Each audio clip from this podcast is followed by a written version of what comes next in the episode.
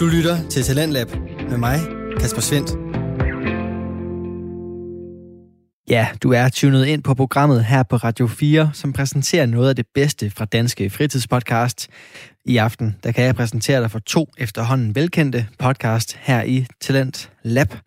Først der er det med vanvittig videnskab og finurlig forskning i spækbrættet med Mark Lyng og Flemming Nielsen, som blandt andet stiller de vigtige spørgsmål. Hvad for en sang vil du gerne høre på repeat? Er noget Spice Girls? Ingen? Ja, jeg, okay. Ja, hvis det skulle være en, Ja. den bliver man da først dum af. Rick, Rick Roll. Rick Roll kunne være okay. Jeg vil gerne have den der. Shake that ass with me. Shake that ass with me. Come on, go on. Og dernæst, der underholder Mads Lyngø og Niels Sørensen med utraditionelle nyheder og historier fra det virkelige liv, blandt andet den her. Min far han sagde, at dengang til dag? Så er det værst stået. så blev jorden levende. Ej, det og det er fossede bare ud med edderkopper og slanger og... Jeg skal ikke have det. Altså, nej, nej, nej. Og husk, at du også selv kan sende din egen fritidspodcast ind til programmet her, hvis du ønsker at dele den med endnu flere, samt deltage i vores podcast udviklingsforløb. Det gør du alt sammen inde på radio4.dk-talentlab. Du lytter til Radio 4. Og så er det tid til at kaste os ud i aftens første podcast-episode, og her der vil du som sagt blive præsenteret for nogle af videnskabens mest vanvittige historier og opdagelser.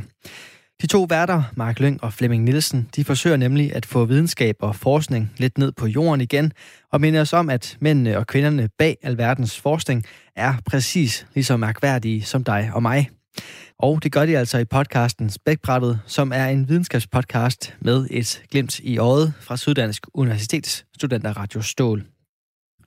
Og er du, som jeg, ikke super skarp til videnskab, forskning og alt det der matematiske noget, så er podcasten her faktisk en perfekt indgang til den verden, som ellers nogle gange godt kan virke lidt fjern.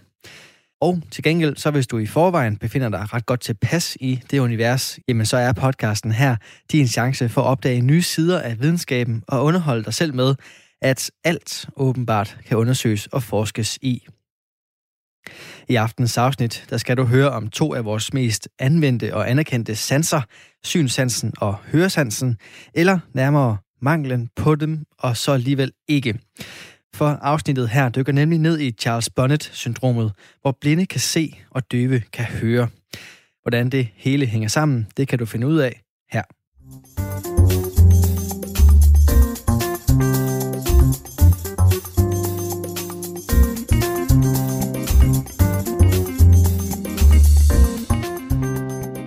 Hej og velkommen til Spækbrættet.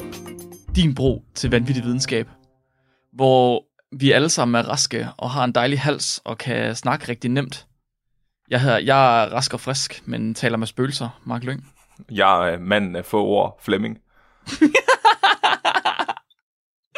Åh, oh, Flemming. Det er så synd for dig i dag. Nej, Du det, har det så hårdt. det er fordi, jeg gerne vil være halv mimer. Så jeg har taget. Halv mimer. Ja, jeg har taget, jeg har taget et halvt tavshedsløfte.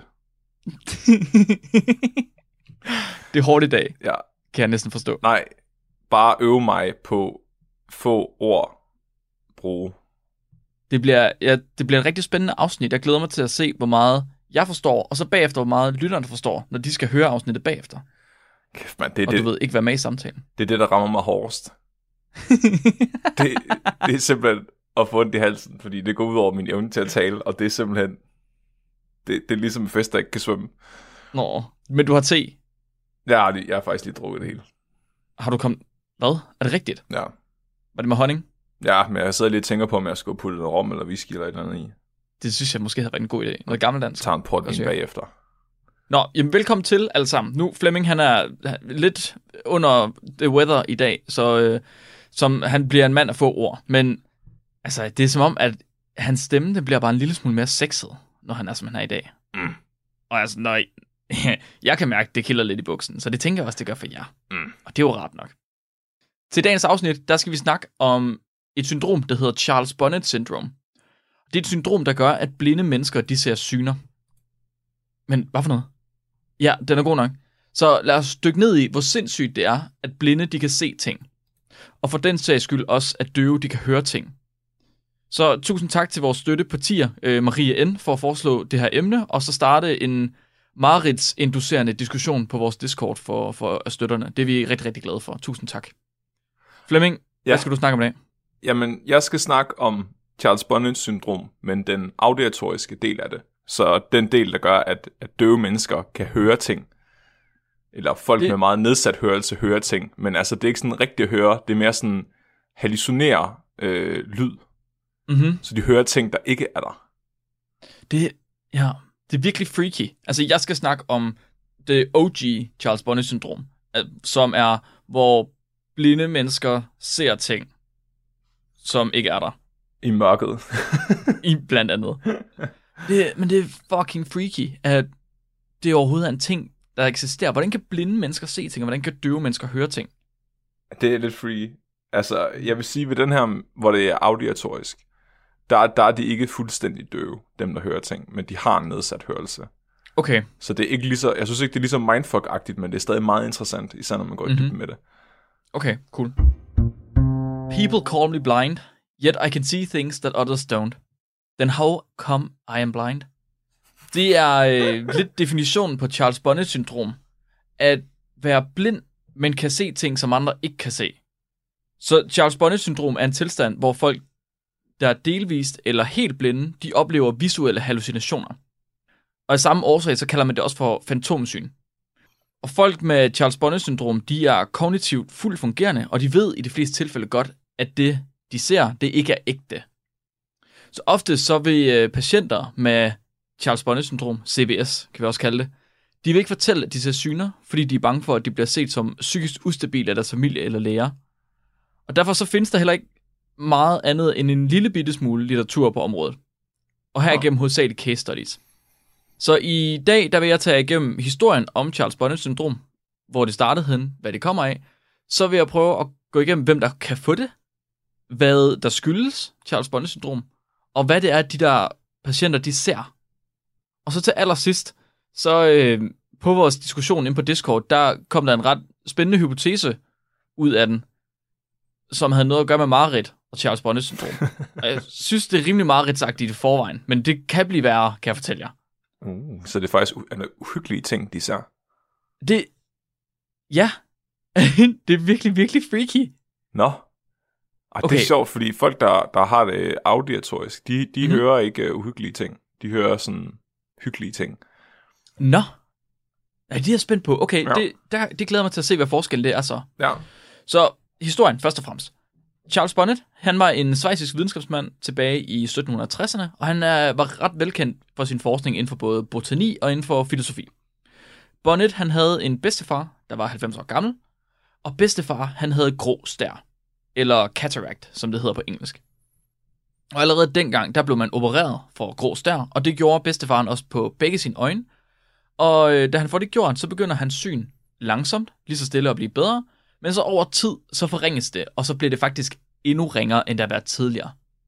Så ringe, at han faktisk bliver funktionelt blind af det. Det er træls. Det er lidt træls. Kort tid efter, at bedstefar han bliver blind, så begynder han at se syner. Grå stære. Grå stære, detaljerede figurer af mænd og kvinder, fugle, dyr, bygninger, varierende i størrelse, form og placering. Alle mulige mærkelige ting ser han overalt. Og øh, bedstefar han er godt klar over, at de her syner de ikke er ægte, men han er ikke klar over, hvorfor han ser dem. Han var ved godt helbred, og han havde ikke nogen andre psykiske lidelser overhovedet, udover det her Charles Bonnet-syndrom. Så Bonnets bedstefar, han blev den første diagnostiserede patient med CBS, efter at Bonnet han ligesom havde studeret og nedskrevet bedstefarens oplevelser.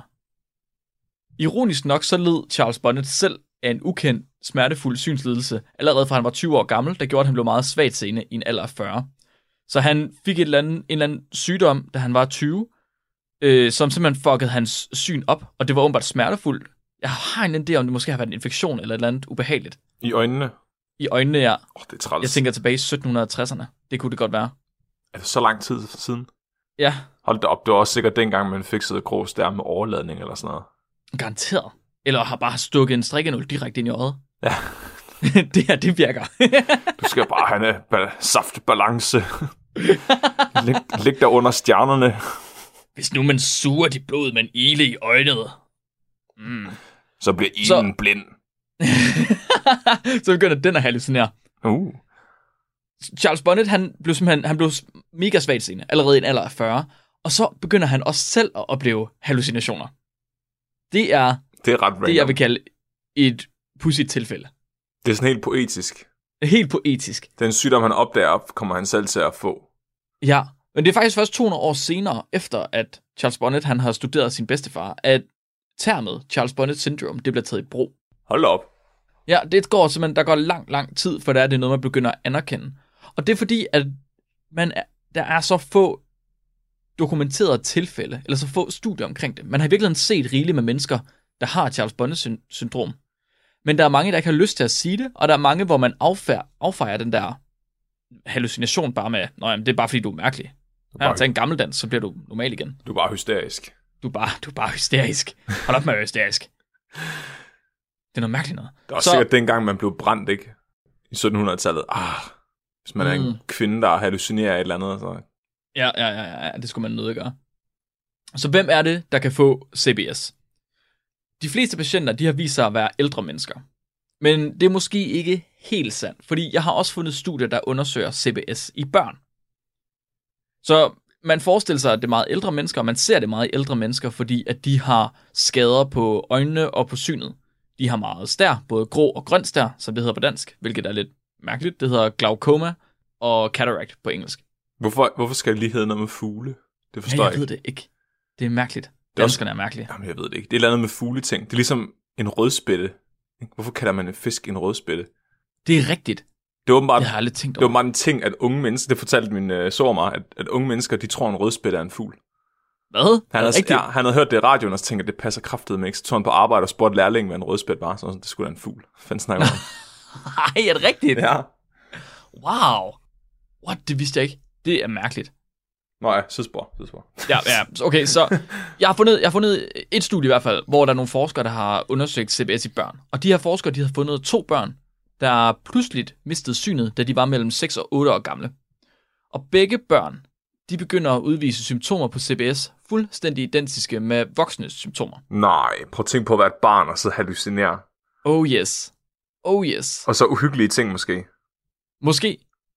Den ene, den mistede synet øh, næsten fuldstændigt over en periode på bare 6 måneder. Hold da op. 6 måneder i forvejen var der ingenting, og så 6 måneder senere kan de altså tælle fingre på hånden, når den er en fod foran sig, 30 cm foran sig. Det er sindssygt. På 6 måneder har de simpelthen mistet så meget af synet. Ej, det er så uhyggeligt. Det er vanvittigt uhyggeligt. Kæft, mand. Det var nok den sans. Jeg vil hellere miste benene, end jeg vil miste synet, tror jeg. Er det rigtigt? Ja. Jeg har en kammerat, der også, når han tager sine briller af, så er han basically blind. Jeg kan huske, det var en, der svømmede med, så jeg kan huske, han fortalte, at når han stod i, øh, i omklædningsrummet, hvis han så stod og havde taget brillerne af og kiggede ind i bruseren, så kunne han ikke genkende folk. Åh, oh, det er vildt. Det er sindssygt. Han kunne ikke se ansigter på folk, der var altså 5 meter væk. Så kan han heller ikke dømme en, om man har en lille penis, fordi den, han kan ikke Det var, til gengæld, det var jo meget positivt. Altså. Ja. Så han behandlede alle lige, hvilket Ja. jeg synes er en positiv ting at gøre. Ja, så han kunne ikke diskriminere. det er rart. Han var nødt til at mærke jeg. efter i stedet for, at det var sådan lidt mærkeligt, ikke? Så. Ja, ja, ja, præcis. Det bliver lidt specielt, når det er, man går og mærker på hinanden. Det, Gør- det skal man ikke gøre. Det er en dårlig idé. Okay. Ubehageligt. Så den her knægt her, han mistede synet øh, næsten fuldstændig over 6 måneder. Og så fortæller han, at han begynder at se blinkende farver, og han begynder at se en ballerina i hjørnet af hans værelse. Åh, oh, Og den her ballerina, hun dukker hovedsageligt op om natten. nej. Åh, oh, Gud. Og det vilde er, den her knægt, han ser alting som mega sløret. Right? Han kan kun lige præcis tælle sine fingre, når hans hånd er 30 cm foran sig. Ja, Men hallucinationerne står knivskarpt. Det lyder som et andet horrorspil fra Japan eller sådan noget. Det er fucking creepy, så han kigger ud i sit værelse, der er totalt sløret, ikke? Han kan ikke se noget som helst, han kan bare se, der er et hjørne, og står der bare en ballerina fuldstændig skarpt. Det er sygt. Men jeg tænker også, det har noget, at det ligesom har, øh, har medvirket til, at mange af de her patienter, de godt ved, at det, de ser, det ikke er rigtigt. Mm. Fordi hvis det står så skarpt, du ved, det er ligesom at tage øh, et billede og sætte ind oven i et andet billede, hvor det ene billede er sløret, og det andet ikke er. Det er forskellige kvaliteter. Så kan du godt se, at de to billeder ikke passer sammen. Det er også ligesom de der gamle øh, Nintendo-spil og Playstation-spil. Hvis der er sådan et eller andet sted i væggen, hvor du kan slå hul. Ja, så er den yes. altid meget højere opløsning Yes. end resten af væggen. Ja, lige præcis. Eller det lyser op, eller det er farvet med rød, eller et eller andet. Ja, Fuldstændig. ja, eller også så kan de bare ikke, grafikken var så dårlig dengang, at de ikke kunne skjule det ordentligt. Hmm. Ja. Totalt. Så han begyndte at se øh, ballerina, og så den anden dreng, han begyndte at se snebolde med ansigter, begyndte at se monsterulve, og begyndte at se mennesker, der falder ned af klipper. Oh, jeg vil gerne sådan høre, hvad forskellen på deres opvækst har været ved de der to drenge der. Hvad tænker du? Jeg tænker bare, at det er nogle rimelig fucked up ting, den ene ser. Altså, en, baller, en ballerina kan i den rigtige sammenhæng være virkelig uhyggelig, men hun kan også være meget andet. Af sådan snibbolde med ansigter, og sådan folk, der falder ud fra klipper, det er sådan... Hvad er det Hvad for tror, du, du vil, hvad tror du, du vil se, hvis du havde CBS? Høns. Høns, selvfølgelig. Absolut. Ja, jo, okay, så nu sidespor, men det er et okay sidespor, fordi vi snakkede om, inde i Discorden her, vi snakkede om, at det her var ligesom en form for modspiller til din søvnparalyse. Ja. Det her, det er jo en form for vågen søvnparalyse for blinde mennesker. Jamen, jeg, har, jeg sad godt og tænkte på det, da du fortalte om det. Ja. Tror du, hvis du havde CBS, så ville du se hende der, den sorte dame? Ja, det, det tror jeg faktisk. det er fucked. Ej, det er freaky, og Men- så vil hun følge efter dig, Åh, oh, Mark. mens du er vågen. Ja, Jeg sagde ikke, at det her blev et behageligt afsnit. Det har jeg aldrig sagt. Jeg havde ikke forventet, at det blev et behageligt afsnit. nu er jeg bare endnu mere bange for at blive blind. ja, ja, for helvede. Det er fucking ulækkert. Ej, det Der, er der, prøv at- der var, så jeg har også set nogle YouTube-videoer med nogle øh, case story, eller hvor nogle folk, de fortæller om, hvad det er, de ser. Der er en gammel dame, der fortæller, at hun ser mænd siddende på sin seng nede for enden. Mm. Men det er ikke søvnparalyse, så hun prøver ligesom at, at vifte med dynen for at få dem væk. Ej, hvor vildt. Men det sker der lyder- selvfølgelig ikke noget Det lyder ret meget som om, at det overlapper lidt. Right? Ja. Det er så mærkeligt. Nå, men så også ved ham, der er en anden dreng, der så snebolde og monsterulve, der står billederne fuldstændig knivskarpt. Og de, men han beskriver dem ikke som uhyggelige. Han beskriver dem mere som underholdende, faktisk. Sneboldene. Dem alle sammen, alle de billeder, han ser. Nå. Også folk, der Alle- falder ud for klipper, eller hvad? Åbenbart, det er så lidt underholdende, siger han. Var det Ted Bundy? Måske, svært at sige. Måske er Ted Bundy en hallucination. Mm. Mm, Oh, nu bliver det et virkelig, øh, nu bliver det højt, højt niveau, det her. højt niveau. Så børn, de kan også få øh, Charles Bonnet-syndrom. Men de testede faktisk 16 andre børn også, ud over de her to. Og de her 16 andre børn, de havde lignende synsskader. Og de fandt ikke en eneste af de andre børn, der rapporterede, at de oplevede hallucinationer. Hmm. Og det kan skyldes en del ting. Det kan skyldes, at børnene de ikke oplever hallucinationer, men det kan også skyldes noget af det, jeg snakkede om til at starte med, at patienter med Charles Bonnet-syndrom, de ikke har lyst til at fortælle, at de ser syner. Men har børn, har børn de forbehold? Det er et godt spørgsmål. Det kommer an på, hvor gamle de er, tænker jeg. Her Gjorde... der havde de testet nogle børn, der i gennemsnit var omkring 10 år gamle, men helt op til 18 år gamle. Okay. Og Men- men... tror du ikke godt, at de er sådan, sådan teenagealderen, er man sådan lidt bange for at blive set som skør? Det kan godt være. Det tror jeg. Det kan jeg ikke relatere til. Nej, det har du aldrig oplevet. Men jeg, jeg tænker sådan på, at, øh, at det, det lyder som om, at det er noget, der forekommer hos folk, der har mistet synet, men ikke folk, der er blevet født blinde. Mm-hmm. Så det er ligesom, når man, når man kommer i de der sensory deprivation tanks, og man får frarøvet mm. alle sine sanser. Altså, der går 15 minutter, så begynder man at hallucinere. Ja, At det hjernen, godt være, du har ret i det. at hjernen den ligesom begynder at fylde tomrummet ud med et eller andet. Mm-hmm. Men hvis du aldrig har ja. Udviklet en synsans, så, så har du ikke noget tomrum at fylde ud. Altså, så, så tænker jeg bare, at den, den del af hjernen bliver brugt til noget andet. Så det er først, når du har mistet synet, at du begynder at opleve det, fordi du har lagret minder om ting, du har set og sådan noget, som ikke bliver brugt til noget som helst. Alle de studier, jeg har fundet, der er det kun folk, der har mistet synet senere hen. Ja, Ikke folk, der er født med, altså medfødt blindhed.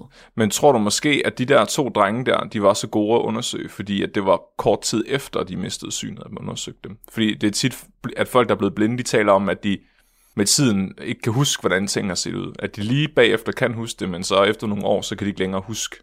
Så du tænker, hvis man studerede de der to drenge igen, mm-hmm. at så ville de måske ikke se syner på samme måde, som de har gjort tidligere? Og så tænker jeg måske, at den del af hjernen er blevet nedlagt, eller sådan brugt til noget andet. Altså, Så nogle af de ældre patienter, der har været, de har rapporteret, at deres syner de er blevet værre med tiden. oh, Men- fuck. Ja, oh fuck. Men det er over en periode på nogle få år, så vidt jeg lige forstod. Op til fem år, tror jeg. Men det er også noget af det, vi har snakket om før, med hvordan minder de virker. Ikke? At, at Mhm. mm-hmm. vi husker det, vi huskede det sidste gang. Mhm. Mm-hmm. Altså, man, Ja, man husker ja, ikke ja, ja, ja. originalmindet, man husker sidste gang, man tog mindet frem. Yes. Så hvis det hele tiden er den samme hallucinering, de får, så kan den jo blive forvredet i alle mulige sindssyge retninger. Oh ja, den kan blive værre og værre og værre og værre. Oh my god. Ja. Så der er det her ene studie, der ligesom har vist, at børn, de i hvert fald godt kan få CBS. Og så er der nogen, der mener, at det er mest ældre mennesker, der får CBS. Men der er andre studier, der viser, at alder det faktisk ikke er nogen signifikant faktor overhovedet i forhold til risikoen. Så Nå. at alle i virkeligheden kan få det, uanset alder. Fuck. Er det ikke rart at vide, Flemming? Jo, Er det ikke rart at vide, Flemming? jeg tror bare, jeg skal begynde at gå med sådan, en, sådan nogle beskyttelsesbriller, så jeg aldrig nogensinde sådan kan miste synet ved et uheld. Du går bare altid og kigger ned i jorden for at undgå at kigge op i solen. Gå med lukkede øjne. Ja. kan vide, om det faktisk fungerer på samme måde som at blive blind så? Åh oh, ja, det kunne være interessant. Kan vi ikke få Nikolaj til at gå med bind for øjnene i, i et halvt år eller sådan noget? Nikolaj, du skal gå med bind for øjnene i et halvt år. Ikke se noget. Kun høre noget. Kun høre podcast. Ikke se podcast. Skal vi finde nogen, der kan holde ham i hånden? Sådan være Nej, hans... det sgu lige meget. Det kan han da selv finde ud af. Ja, det er rigtigt nok. Det er ikke vigtigt, Flemming. Nej. Radio 4 taler med Danmark. Og det er programmet Talent Lab, som du er tunet ind på. Programmet, som præsenterer nogle af dit bedste danske fritidspodcast. Og her der er det med aftens afsnit fra videnskabspodcasten med et klemt i øjet, kaldet Spækbrættet, som er fra Syddansk Universitets Studenter Radio Stål. Podcasten består af Mark Lyng og Flemming Nielsen, og de står altså bag kombinationen af godt humør, videnskabelige artikler og vilde opdagelser. Aftens afsnit dykker ned i forskningen bag Charles Bonnet-syndromet, og det afsnit, det vender vi tilbage til her. Så, men jeg har det sådan lidt, det at de der studier, de kun er lavet på ældre og børn, de kan gøre det, tænker jeg, ret svært at skrive nogle veludførte rapporter, baseret på de her, det er jo subjektive parametre, de bruger, ikke? De spørger jo folk, hvad er det, du ser? Hvordan føler du det? Så der er et studie for eksempel, hvor de havde en masse ældre mennesker, hvor de spurgte dem alle sammen, hvordan de oplevede deres hallucinationer. Mm-hmm. Og en af dem, han var en 98-årig mand, som øh, fortalte, at han var sådan lidt, altså, det, det var ikke, der var ikke noget problem med hans hallucinationer overhovedet. Så de begyndte, da han var 98, og så begyndte han at se vand og både, og nogle øh, sjove, øh, til skadekommende dyr og mennesker, og han begyndte at se fly, og han begyndte at se slanger. Og han siger, jamen, øh, jamen de, altså, de der hallucinationer der, de er jo, de er rare nok, men jeg ved godt, de ikke er rigtige. Han siger, det er de er pleasant. Men da han kom ind til forskerne til at starte med, der var det fordi, han var blevet transporteret til skades, øh, altså til hospitalet af brandvæsenet, efter han havde låst sig selv ind på badeværelset, hvor han skreg, at han var fanget i et glasrum, og der var slanger, der kom ud af væggene. Hvad? Ja, Så han, så... han løg. eller også så ved han ikke bedre. Altså, Er han så dement, han ikke kan huske? Hvor- måske, Prøv lige at tænke Måske- på, hvordan, hvordan, kan du, hvordan, hvordan kan et til skade komme dyr eller menneske være sjovt? jamen, jeg ved, altså, det er det, jeg siger, det er det, jeg tænker, at nogle af de patienter, de har kigget på, og måske fordi, at det er i nogle tilfælde meget ældre mennesker, og i andre tilfælde meget små børn, så kan det godt være, at de ting, de rapporterer, de er meget forvredende minder. Ja, man kan ikke regne med dem. Nej, ja, det var, det var lidt det, jeg sagde, men på en pæn måde. Ja, man skal, Ja. man skal høre det omvendte af sandheden fra gamle mennesker og børn. Ja, præcis. Præcis, de fortæller løgne hele tiden. De aner ikke, hvad det er, de ser. Præcis. Det er alt sammen løgn. Og han benægtede simpelthen, at han havde nogen som helst former for hukommelsesproblemer, og han havde ingen tidligere psykiatrisk his- historie. Der var ikke noget før. Ingen demens, ingenting overhovedet. Nå, Men alligevel, så altså, forklarede han, eller beskrev han de der hallucinationer som rare, selvom han var blevet båret skrigende ud af et badeværelse. det, jamen det kan bare være, at han var vestjyd jo. Nå ja, det kan være. Han Det kan være. Han vil ikke, han vil ikke indrømme. Det han fint. skrædder. Fint. Ja. Og send mig hjem Ja, det- igen, jeg skal kravle ind i til Dorter. det, skulle, det, skulle, det er egentlig meget rart med sådan nogle slanger ud af væggene. Men du siger, du siger, at du ser folk, der er kommet til skade, og dyr, der er kommet til skade. Ej, det er sjovt. Fuck. Jeg synes, at det, sådan en haltende hund, det er simpelthen det bedste underholdning, vi nogensinde har haft, der hvor jeg kommer fra. ja, især, især, og de der kat, der er blevet kørt over, der bare har involue over det hele, det ser fandme ligner sådan noget konfetti. Ja, det er bedre end stand-up. det er stand-up. Nej, det er ikke stand-up. Det er det modsatte af stand-up. Ja, åh, oh, brumtsch. Lie down. Okay, så- nu har vi kigget på, hvem det er, der kan få CBS, så det viser sig lidt, at det er alle, der kan få det. Men hovedsageligt dem, der måske har øjenproblemer. Men hvad skyldes CBS? Hvorfor kommer det? Og der er mange ting omkring CBS, der er ret uklare. Så der er ikke endnu lavet en universel definition, og det betyder, at folk de kan diagnostisere CBS lidt i flæng. Så man kan egentlig kaste på lidt af hvert. Og derfor så er der altså også en kæmpe variation på, hvor ofte det forekommer i mennesker, alt efter hvilket studie man spørger eller læser. Så nogle studier de siger, at det forekommer i 0,4% af menneskeheden, og nogle de siger helt op til 30%. Hold om. Så det er fordi, at definitionen på CBS er så vag, som den er. Mm. Men Flemming, hvis det nu forekommer i 30% af menneskeheden, Altså, af dem, der er blinde, ikke? ja, Skal man ikke være blind for at have det? det kommer an på definitionen, Flemming. Åh, oh, Gud. Det kommer an på definitionen. Så kigger du til højre, og så kigger du til venstre. En af jer tre, lad som om der er nogle mennesker der, Flemming. En af jer tre, I har CBS. Fuck. Hvordan føles det, Flemming? Jeg kan ikke helt finde ud af, om det er Nelson Mandela, eller om det er... eller om det er Daimi. Det er, ret, det, er ret, sind- det er ret sjovt, du siger det der med synet, Flemming, fordi da det startede med at blive en ting inden for psykiatrien, der var der en forsker, det var tilbage i 1935, en fransk forsker ved navn Desmochet, han holdt hårdt og fast på, at CBS det havde intet med synet at gøre. Så det, at Bonnets bedstefar, han havde haft synsproblemer, det var en ren tilfældighed. Intet andet. Der var intet med synsskader at gøre. Nå, så du tænker, at det er fordi, at folk, der er blinde, de opdager det bare nemmere, fordi der står noget skarpt i deres slørede synsfelt. Det er man slet ikke klar over overhovedet, og der, det virker som om, i de studier, jeg har læst nu, at der er en ret øh, skarp kløft imellem folk, der, me, der altså, ikke vil sige, at der er noget med syn at gøre, og så folk, der mener, at det har noget med syn at gøre. Men alle de case studies, jeg har læst i dag, alle de personer, jeg har læst om i dag, der har haft CBS, de har alle sammen haft problemer med synet. Men hvis du, Men det hvis kan jo du, være, fordi man leder efter folk, der har problemer med synet, og så bagefter finder ud af, at de hallucinerer. Jamen, hvis du, hvis du møder en, der har syn, der siger, at de ser ting, så diagnostiserer du dem jo som skizofrene. Altså, Så ja, det kan være, at det er fordi, at de har et andet syndrom. Eller de bliver diagnosticeret med et andet syndrom, ja. jeg tror, det er ret almindeligt, altså, blandt, Mhm. mm-hmm. altså at hallucinere ting, øh, du ser ting, selvom du ikke er blind. Ja, det, det tror jeg måske, du er ret i. Men altså, de har Men jo så også det- ofte andre øh, neurologiske øh, symptomer tit. Mm-hmm. Altså, så, Men- Men som det er lige nu, så den definition, der er nu, det gør, at CBS det bliver diagnostiseret nu i dag i 2020, hvor man slet ikke tager højde for synsskader. nå, Så når man diagnostiserer i dag, så tager man ikke højde for, om folk de har synsskader.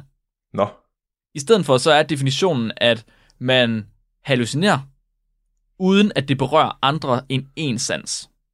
Okay. Ja, så man for eksempel ser syner, men der er ingen lyd involveret med det. Oh, Giver det mening? Ja, ja, selvfølgelig, selvfølgelig. Og så er det det, man ligesom øh, siger, at hvis man har det, så kalder man det for Charles Bonnet-syndrom. Okay. Det, det Ja. giver meget god mening. Mm-hmm. Og så skal det være, øh, hallucinationer skal være repeti- repetitive, og så skal det være sådan, at folk de hovedsageligt ikke er bange for hallucinationerne. Heller ikke selvom det er til, til skadekommende dyr mennesker og folk, der hopper ud fra klipper. Åbenbart, eller slanger, der kommer ud fra væggene i et glasrum. Gud. Jesus Christ, mand. Men det betyder også, at man er ret i tvivl om, og der er ret meget uenighed om inden for feltet, om hvordan man diagnostiserer det, hvad er definitionen på det. Man er ikke enig i de definitioner, der er, og der er i virkeligheden flere af dem. Så forskere de har forsøgt at finde på alle mulige mærkelige årsager. Der er en gruppe, de havde ikke lige læst memoet om, at alder det ikke spiller en rolle, så de vil se, om CBS det kunne være tegn på andre aldersrelaterede lidelser. Mm-hmm. De tænkte for eksempel, at det kunne være tegn på demens. Så de havde undersøgt øh, 15 CBS-patienter, og så havde de sammenlignet deres hjerneaktivitet med en kontrolgruppe af raske ældre mennesker. Og efter de har gjort det, så konkluderer de, at CBS og øh, visuelle hallucinationer generelt, det kan være en form for forstadie til demens. Men jeg læste studiet, og øh, det synes jeg nu er en lidt søgt konklusion. Det virker som om, at de ikke... Altså, der, der var ikke noget. Der var, det, der var ikke nogen sammenhæng overhovedet. De, men de skriver det i konklusionen alligevel, at de synes, det er en sammenhæng, men det gør de i virkeligheden ikke. Men det er så kun den synsmæssige form af syndromet. At der ikke er Ja. nogen sammenhæng. Okay. Yes. Virker det til, som det er nu. Ja. Okay, så nu, vi ved ikke rigtigt, hvad der er, der, hvad der er CBS det skyldes. Man er ikke klar over det overhovedet. Der er mange forskellige idéer, men man er slet, slet ikke klar over det. Men nu er vi kommet til Flemming. Hvad er det, de her CBS-patienter, de ser? Så jeg har gravet lidt, og jeg fik selvfølgelig også øh, givet nogle artikler af Marie, øh, med nogle forskellige case studies med forskellige mennesker. Og dem vil jeg da bare lige øh, læse lidt op af. Så den første case study, det er en 83-årig dame, der blev opereret for grå stær i 2015. En måned senere, så begyndte hun permanent at se brændende sterinlys overalt. Hvad? Og lægerne, de kunne, lægerne kunne desværre ikke undersøge hende med en MR-scanning, fordi hun havde klaustrofobi. Og det ville hun ikke være med til. Nå. Brændende stearinlys. Ja, brændende stearinlys. De fandt ikke ud af, om de kan se noget anderledes ved hendes hjerneaktivitet. Det lyder øh, meget fordi de ikke kunne hyggeligt. lave den der MR-scanning. Det er sådan en katolsk, katolsk kirke eller sådan noget. Måske, måske. Altså hun, øh, hun fortæller, at hun synes, det der brændende stearinlys, det er lidt irriterende for hendes hverdag. Så hun ville i virkeligheden gerne have fundet en måde at få det til at holde op på. Ja. Men det er det. Det er lidt det, der er med hendes hallucination. Hun ser bare brændende stearinlys. Hun går og mødes med ham der, øh, den gamle mand, der hallucinerede øh, havet. Ja. Så kan det ligesom være, at de cancellerer hinanden, fordi alle stearinlysene går ud. Åh, oh, det er smart ting, Flemming. Jamen, jeg ved det. Men tror du, hun cancellerer ham? At Det er hendes kun ham, der bare... hende. Du skal, så skal du finde en græs-Pokémon, der kan cancellere ham. Altså, men det- han er jo ligeglad med havet, altså. Så det gør vel Er ikke han? noget for ham, at han har et hav, der flyder en hel masse stearinlys rundt i. Sku- Det, det skulle da pænt irriterende at stå inde i superbrusen, og så lige pludselig så flyder det bare over med hav. Var det ikke ham der i Vestøden, der sagde, at han havde det fint? Nå jo, det er rigtigt. og han hallucinerede i virkeligheden også både, så altså, må ikke det går. Jo. Det går sgu nok alt sammen. Men så hende her, en 83 årig dame, alt andet end hendes syn, det var normalt. Det, ellers så var det faktisk det, hendes øh, psykiske aktivitet, der var ingenting overhovedet ellers. Så det var bare de her stearinlys, der var irriterende. Mm. Det var, det var det. En anden rapport beskriver en 77-årig mand, som havde både grøn og grå stær. Han fik antibiotika for en infektion, men så begyndte han også, det var slet ikke meningen, at han skulle snakke om hallucinationer, men det gør han alligevel. Og han begynder at fortælle, at han kan se bogstaver på væggene. og han havde været til lægen med de der bogstaver, og lægen havde så sendt ham videre til en øjenspecialist, fordi lægen var sådan lidt, jeg ved, øh, må du holde op med at læse avis midt, midt i det hele, altså. Og øh, ham her patienten her, han beskriver, at han kunne se komplette sætninger med både tegnsætning og store bogstaver i starten af sætningerne På væggene. på væggene. Det er fandme Og han kedeligt. kunne, det er rimelig kedeligt. Han kunne læse nogle ord som Frankrig, mindst, nordvestlig og rehabiliteret. Helt klart. Men resten, det var, det var sløret. Og han havde ingen mentale problemer. Udover det. Udover det. Jeg sidder, jeg, jeg, jeg tænker sådan lidt, kan vide, om det er, om det er sådan den sjette sans-agtigt. I see dead people. Jeg ser Frankrig. Må, ja, måske er de ting, de ser der, måske er de der i virkeligheden, Mark. Mås- må- men måske kan vi bare ikke se det. Nej, vi, vi, vi, vi er blevet, øh, hvad kan man sige, vores, vores syn er blevet sløret af vores syn, Mark. Au. Det gør ondt. De har endelig fået plads til det tredje øje, Der er mere mellem himmel og, jord. end øjnene kan se. de kan se lige igennem Oh The Matrix. Ja, ja, Eller også totalt. andre dimensioner, ikke, Mark? Uh. Ja. Ja. Måske. Altså, jeg synes, hvis de lavede en creepypasta ud af det her, så ville den være langt, langt bedre, end den, jeg læste op. Eller faktisk nogle af dem, vi læste op fra det afsnit. Det her kunne godt være sådan rimelig creepy. Eller hvad? Prøv lige at sige det igen. Hvis, de, hvis der var nogen, der lavede en creepypasta ud af Charles Bonnet Syndrome, Ja. så ville den... Altså, jeg kunne forestille mig, at den ville være langt bedre, end nogle af dem, vi læste op i det afsnit, hvor vi havde creepypasta med. Det er rigtigt. Det vil, det vil, det vil, det måske, det vil måske minde lidt om den der sleep experiment, ikke? Hvor de bliver er Ja. frarådet øh, søvn, indtil de så bliver sindssyge af det, ikke? Det må være lidt mm-hmm. det samme med, at du, du får frarådet evnen til at se, indtil du... Men altså, så kunne man jo, så kunne man jo gå i alle mulige retninger. Det gør, at vi skal Alle skrive sådan retninger? ja. Flemming, inspiration lige der. Hvad er, det mest, hvad er det mest uhyggelige, man kunne se, hvis man ikke kan se? Det mest uhyggelige, man kunne se, hvis man ikke kunne se. Skulle det være afdøde mennesker? Eller, ej, det er for klichéagtigt. Nej, det er det totalt. Bamser. Bamser. Kæmpe store, ulækre vingummi bamser. Bitte små bamser rundt. Og nej, hvad med de der øh, underbuks-nisser fra South Park? Underbuks. Hvad er det for nogen? Har du ikke set dem? Jeg kan ikke huske det. Hvad? Hvad fanden er de hedder? Det er dem, altså, det er dem, der kommer og stjæler dine underbukser om, om natten, eller dine sokker om natten, eller sådan noget. Jo, det siger mig fandme længe Det siden. er sådan nogle nisser, der, går- der går rundt, øh, eller dvæve eller sådan noget, der går rundt og, og miner og hakker ting. det kan godt Nå, være, det er også lige meget. Ja. Ja. Det er også lige meget. Skal vi tage, jeg har nogle flere eksempler også, fordi på YouTube, der er der også masser af interviews med ældre mennesker, der fortæller om, hvad det er, de ser. Og der er for eksempel en, som vågnede op på et tidspunkt, og da hun fik det allerførste gang, der var sådan ud af det blå, lige med det samme, så vågnede hun op, og så hele hendes væg, hele hendes øh, værelse, soveværelse, alle væggene er dækket med sådan noget hvid pels. hvad? Ja, med hvid pels, Åh, der bevæger sig. åh, det lyder sådan lidt... Det lyder sådan virkelig klamt, men også sådan lidt sexet på samme tid. Og hun, hun tager til lægen, og der, altså hun tager til mange læger, og der er ingen af dem, der kan fortælle hende, hvad det er, hun fejler. Og hun prøver at fortælle dem, hver gang hun går ind til en ny læge, som sådan lidt, jamen altså, de spørger, hvad er det, du ser? Og så siger hun, jamen der er jo, på, på din væg lige nu, kan jeg se lyserøde firkanter, der bevæger sig rundt imellem hinanden. Det er vel ikke meningen? Det er ligesom sådan en screensaver, bare i virkeligheden. Fuldstændig, fuldstændig. Ja, det var hendes, det var hendes hallucination. Det er ret moderne, vil jeg sige, for en ældre dame. Oh, det er sjovt. Der var en, øh, en anden dame, der så øh, mudder vælte ud fra hylderne i supermarkedet. Så når hun stod og skulle tage ting fra, på hylderne i supermarkedet, så kunne hun ikke øh, stille det tilbage eller tage noget, fordi der simpelthen bare begyndte at vælte mudder ud af hylderne. Jeg tror ikke, hun hallucinerede. Jeg tror bare, der var Walmart i Detroit. Muligvis. Ja. Der er en tredje så øh, hoveder fra gargoyles svæve rundt mellem mennesker. Åh, oh, det er træls. Og en sidste så menneskekroppe uden hoveder gå rundt imellem folk.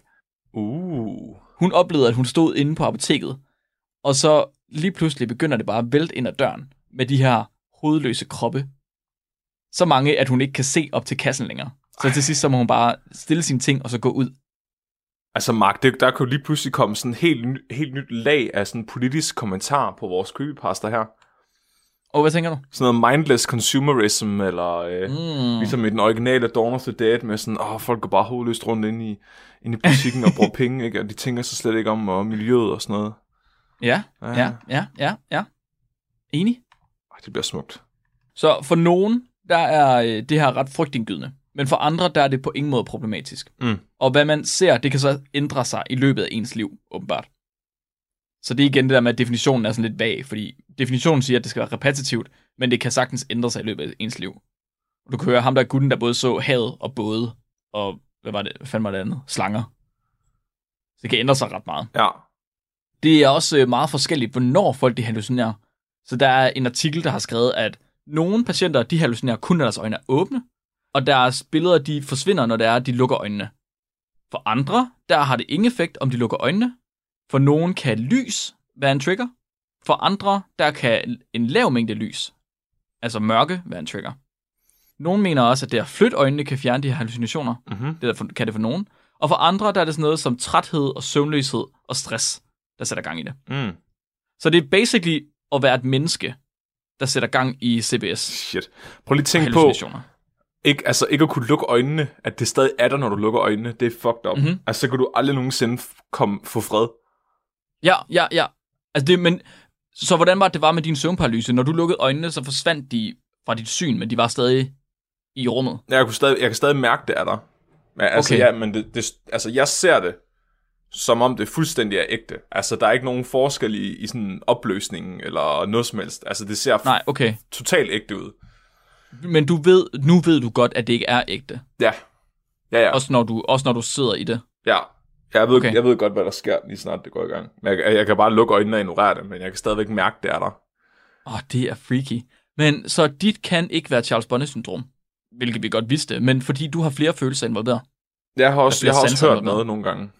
Ja, og du har også mærket noget. Ja, det har jeg Så også. det er virkelig hele dit sanseapparat, der på en eller anden måde er i gang. Ja. Så jeg, Interessant jeg er totalt wacko. Jeg er ikke bare mildt Mhm. wacko. Du er total wacko. For de her mennesker, der er det jo kun én sans, som vi også snakkede om før. Så dem, der har syn her, de ser kun syner. De hører ikke noget som helst Nej. overhovedet. Nej. Til allersidst her. CBS, sorry, CBS, det er i sig selv pænt interessant. Og det er rimelig freaky, at folk med stærkt nedsat syn, de går rundt og ser ting, som vi andre de ikke kan. Så ikke blinde mennesker, men folk med stærkt nedsat syn. Men så diskuterede vi jo lidt. Og øh, så kommer Tobias Trautner, en af vores støtterpartier, og så gør han opmærksom på følgende studie. The sensory construction of dreams and nightmare frequency in conge- congenitally blind and late blind individuals. Det kan man oversætte øh, cirka til, hvilke drømme har blinde mennesker. Og det er et studie, hvor 25 blinde, enten medfødt eller pådraget, de fik sammenholdt deres søvn og drømme med 25 sene individer. Haha. Så i en periode på fire uger skulle alle føre en drømmejournal, hvor de skulle beskrive deres drømme hver morgen, og beskrive, om de kunne se noget i drømmene. I gåsøjne selvfølgelig. Og, det, og er det Om- personer, der er født blinde? Det var nogle af dem, så der var 11, der var født blinde, Ja. 14, der havde fået det sidenhen. Okay. Mm-hmm. Og så var de, blev de holdt op imod 25 mennesker, som var blevet øh, matchet alder og kønsmæssigt, men som kunne se. Yes. Giver det mening? Ja. Ja. Så de havde lavet den her drømmejournal, og så viser det sig, at de blinde, specielt de medfødt blinde, de generelt set så, altså rent faktisk så, færre ting, når de drømte. Derimod, så var, det deres, så var deres drømme mere beskrevet med lyde, med lugte og med smage i forhold til scene. Ja, det giver mening, ikke? Fordi det er det, det, det, de oplever. Yes, præcis. Folk, der var blevet blinde senere i deres liv, de sagde til gengæld, at de ofte havde drømme, hvor følesansen var i spil. Ah. Så de ser heller ikke lige så meget, som scene gør. Men de føler mere, altså mærker mere ting, end blinde de gør. Ja.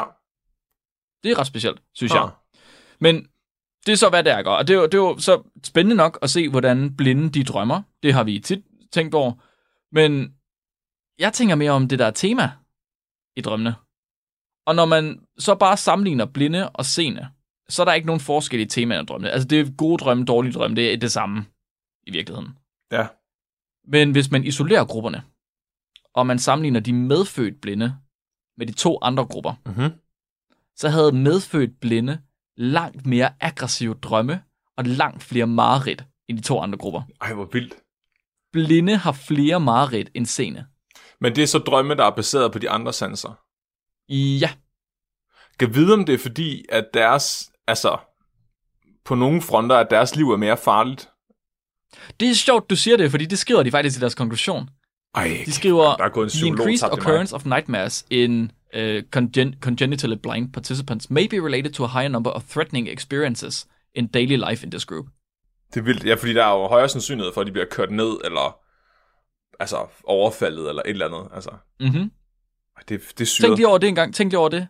Blinde mennesker har flere mareridt end seende mennesker, Hvis de er født blinde. hvis de er født blinde. Ja, okay. Det, det er mærkeligt. Det er mærkeligt.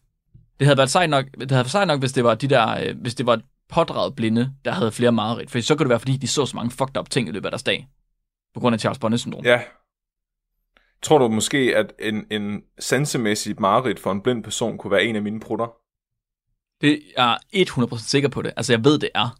Bare sådan lyden, og så følelsen af varmen mod ens krop, og så lugten. Altså, jeg er praktisk talt blind, når jeg sover, Flemming, og jeg har tit mareridt om de drømme. Eller om dine øh, brutter. Det er ikke altid, det har været et mareridt. Nogle gange er det sket. Ej, ej, ej, det er ikke sjovt. Det må du slet ikke sige. At du bare kom ind i vinduet og pruttede mig i hovedet. ja, jeg er sådan, øh, jeg er den lille fe. Den lille fe. Så det var simpelthen øh, CBS for, øh, for seende, eller folk, der ikke kan se. Retter. Ah, Tak for det. Det var virkelig vildt. Du lytter til Radio 4. Du lytter ganske rigtigt til Radio 4 og programmet til den lab, som giver dig mulighed for at opdage nye danske fritidspodcast, og som du også selv kan sende din egen fritidspodcast ind til, hvis du også kunne tænke dig at dele med endnu flere, samt deltage i vores podcast udviklingsforløb. I denne time, der kan du høre et afsnit fra videnskabspodcasten Spækbrættet med Mark Lyng og Flemming Nielsen, der taler om forskningen lavet omkring Charles Bonnet-syndromet, hvor blinde oplever at kunne se, og døve kan høre. Den episode kan vi videre med her. Så jeg skal tale om den hørelsesmæssige pendant til det her syndrom. Og der er simpelthen en hørelsesmæssig pangdang. Ja, og det er ret nyt, at man er begyndt at snakke om det. Okay. Så man har, man, man har egentlig indtil nu sådan troet, at Charles Bonnet syndrom kun gik ud over synssansen, men er, men er begyndt at tale om nu, at det også findes øh, i forhørsansen Okay. blandt folk, der er blevet døve øh, i løbet af deres liv. Mm-hmm. Så, så, og det, det giver ligesom, hvad kan man sige, det krediterer teorien om, at, at Charles Bonnet-syndromet egentlig er et produkt af, at du har mistet evnen til at opleve et eller andet, du havde tidligere. Mm-hmm. At det er derfor, at det måske ikke så meget giver mening at sige, at seende mennesker også kan have syndromet, eller hørende mennesker også kan have syndromet, fordi at det er et fænomen, der forekommer som følge af, at hjernen den simpelthen altså keder sig. Ja, så det er en form for fantomsans. Ja, præcis. Ja. Ja, ja, ligesom folk, der mister en arm, og så har de stadig ondt i den, efter den er blevet cut af. Ja, ja, ja, præcis, præcis, præcis. Og det synes jeg bare er virkelig interessant, og jeg, jeg kan ikke lade være med at tænke på de der sensory deprivation tanks, Mhm. mm-hmm. at når folk kommer ned i dem, altså så efter ret kort tid begynder de at hallucinere helt vildt. Altså, øh, fordi alle deres sanser bliver lukket ned. Det var jeg slet ikke klar over, man gjorde. Jeg troede egentlig, at man lukkede helt ned for alting, i stedet for. Nej, altså det er ret almindeligt, at folk bruger de der sensory deprivation tanks som en form for trip. Nå, Ja, altså, og det går ret hurtigt, øh, og det er noget også, du kan træne det, så det ikke bliver for overvældende. Det er derfor, du må ikke kan holde ud og ligge i det i, i længere tid. Ej, det er virkelig freaky, det var jeg slet ikke klar over. Jo, altså Joe Rogan af alle mennesker, Ja. han har sådan en sensory deprivation tank stående. Ja, selvfølgelig. Ja. Hold kæft, selvfølgelig har han det. ja øh, fordi at du får nogle vilde trips ud af det, altså. Og det er bare ret De- sejt, du- men du kan også få et bad trip ud af det, altså. Nå, så, så man får en form for mareridt nede i de der, øh, de der tanks. Ja, altså, så det, det du hallucinerer, det lige pludselig er ubehageligt. Åh, oh, det er mærkeligt. Ja, Men nu, nu kommer jeg sidde og sidde og tænke på, om alle trips i virkeligheden bare er en form for mareridt, eller Charles Bonnet-syndrom eller sådan noget. medmindre det, medmindre det er øh, kemisk induceret, tænker jeg. Men hvad, vi ved jo ikke, hvad det er, der gør Charles Bonnet-syndrom. Hvad hvis det er kemisk induceret af hormoner eller et eller andet? Mm, jamen, så giver det vel også mening, at folk, der ikke er blinde eller døve, også får det. Ja, det er rigtigt. Hvis det er en kemisk ubalance i hjernen, så tror jeg måske, at man begynder at klassificere det som en, en psykisk lidelse. Mm-hmm. Jeg ved det ikke. Altså, jeg ved, jeg er jo ikke... For fanden, jeg er ikke... Øh, jeg er ikke hjerne... Hvad hedder det? Neurolog. Hvorfor er du ikke det? Kan du ikke lige være det? Ja, jeg kan for? godt lade som om jeg er det. Ja, tak. Men jeg synes, det, jeg synes, det er vildt spændende at snakke om. Mega. Så den her artikel, den handler om en 81-årig kvinde, som øh, man har diagnostiseret med auditorisk Charles Bonnet-syndrom. Mhm. Og den fungerer ligesom et, som et case study af den her kvinde, men så, fun- så fungerer den også som et review paper, der ligesom samler den viden, vi har om, om hørelsesudgaven af, af syndromet. Fordi Mhm. mm-hmm. det er sådan relativt nyt. Altså, det er ikke noget, man har undersøgt så meget. Den her kvinde, hun var kommet ind, og øh, hun kunne simpelthen høre mennesker synge i sit hjem. Og de her mennesker, de sang religiøse sange. Mm. Hun hørte ingen andre stemmer, eller oplevede nogen andre former for hallucin- hallucinationer, så hun så heller ikke ting eller noget. Hun hørte bare folk, der sang i hendes hjem. De undersøgte, Okay. hende, ja, de undersøgte hende så, de tænkte, okay, shit, bedstemor, hvad, hvad sker der lige?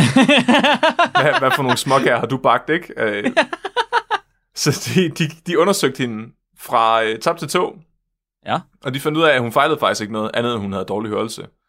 Ja. Men hun brugte høreapparater i forvejen. Hun Okay. øh, fejlede heller ikke noget neurologisk, så der var heller ikke noget sådan indad til øh, i hende, der sådan... Der var noget, hun var heller ikke dement eller noget som helst. Så det var kun hørelsen.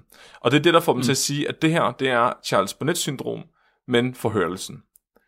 Og det er også tidligere blevet kaldt Oliver Sacks-syndrom, fra mm-hmm. Mhm. en anden person, der så har beskrevet den her form for lidelse. Og det er... Det, Du... det, synes jeg, det synes jeg, jeg har hørt før, Oliver Sacks-syndrom. Ja, Er det, jeg ved ikke, om, om det er noget, der sådan er hyppigt. Jeg synes, jeg har hørt om det før i hvert fald. jeg har, jeg har faktisk ikke stødt på det før, den her artikel. Nå, det kan også være, det er bare mig. Så første gang det her det blev dokumenteret, det var tilbage i 1846.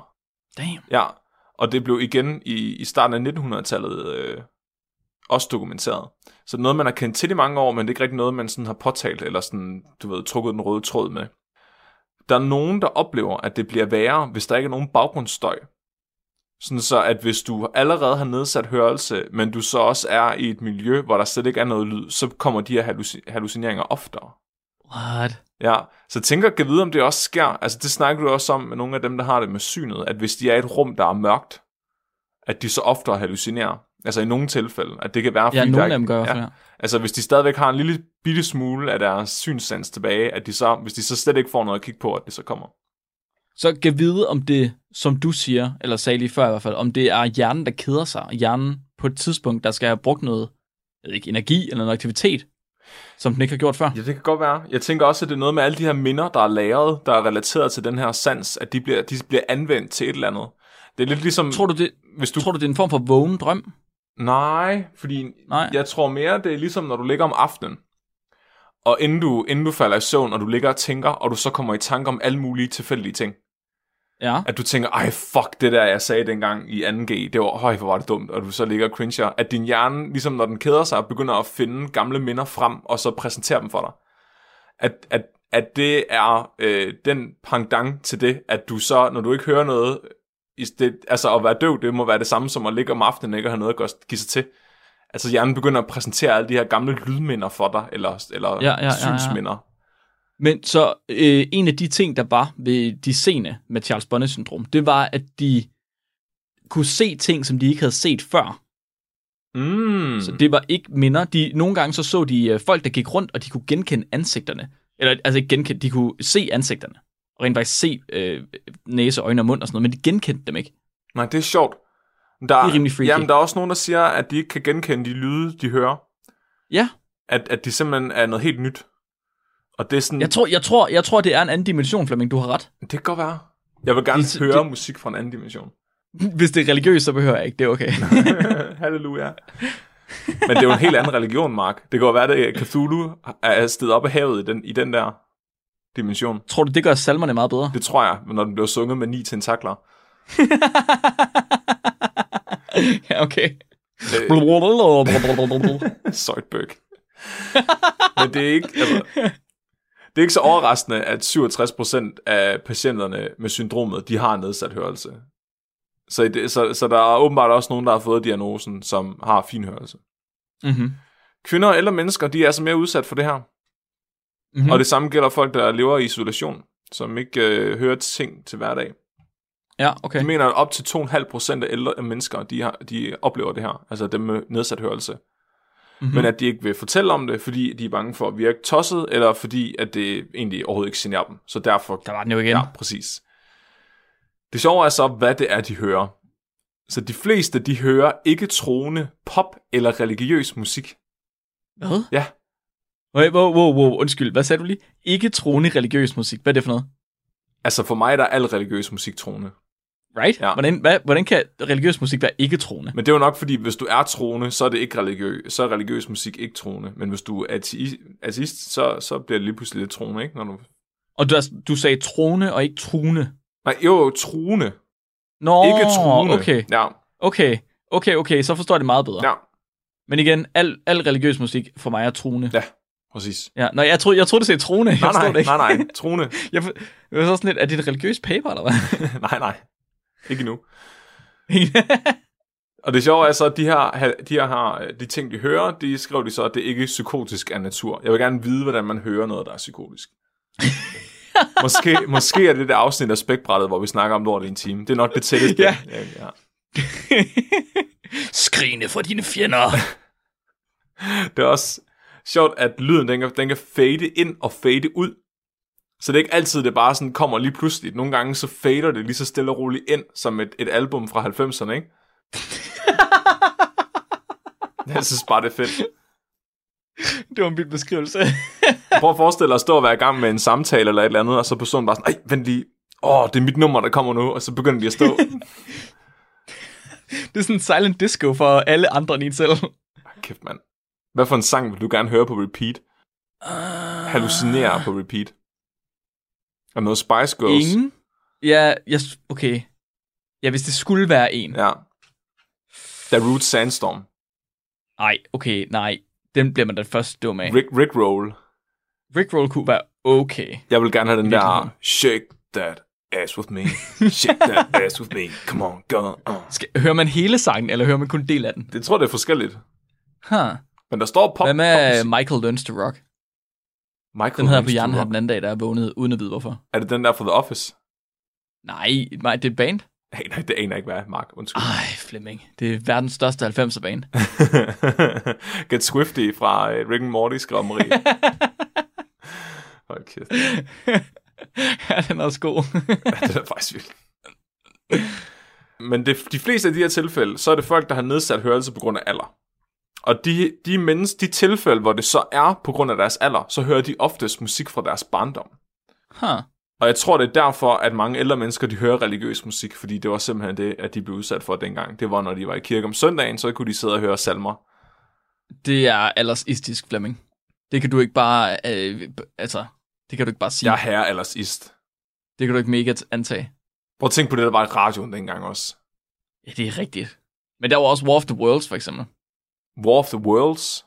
Ja, det der radiospil, hvor øh, de troede, at verden gik under, fordi der var en eller anden gut, der fortalte en historie om nogle aliens, der kom til jorden. Åh oh ja, det var ikke så heldigt, men det var ikke i Danmark. Ej, det er rigtigt. Hvad hvis, hvad hvis man hørte sådan noget? At aliens kom for at dræbe en, Ja, så man... tror du, tror du i virkeligheden, alle profeter bare har været sådan halvdøve, og så har hørt ting, de ikke uh, skulle høre? Uh. Jeg ved, om Moses var- han hørte godt. Måske var Måske. Jesus halvdøv. Måske. Der var, øh, der var nogen, en, tror jeg, en person i alle de studier, jeg har, jeg har læst, der ligesom havde øh, syns Charles Bonnet, som så engle og dæmoner. Det er fandme også vildt.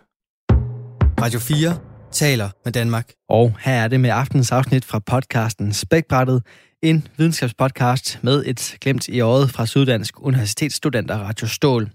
De to værter bag den, de hedder Mark Lyng og Flemming Nielsen, og du kan høre den sidste lille del af denne episode, samt et afsnit fra samtale-podcasten Ufiltreret med Mads Lyngø og Niels Sørensen på den anden side af dagens sidste nyheder, der kommer her.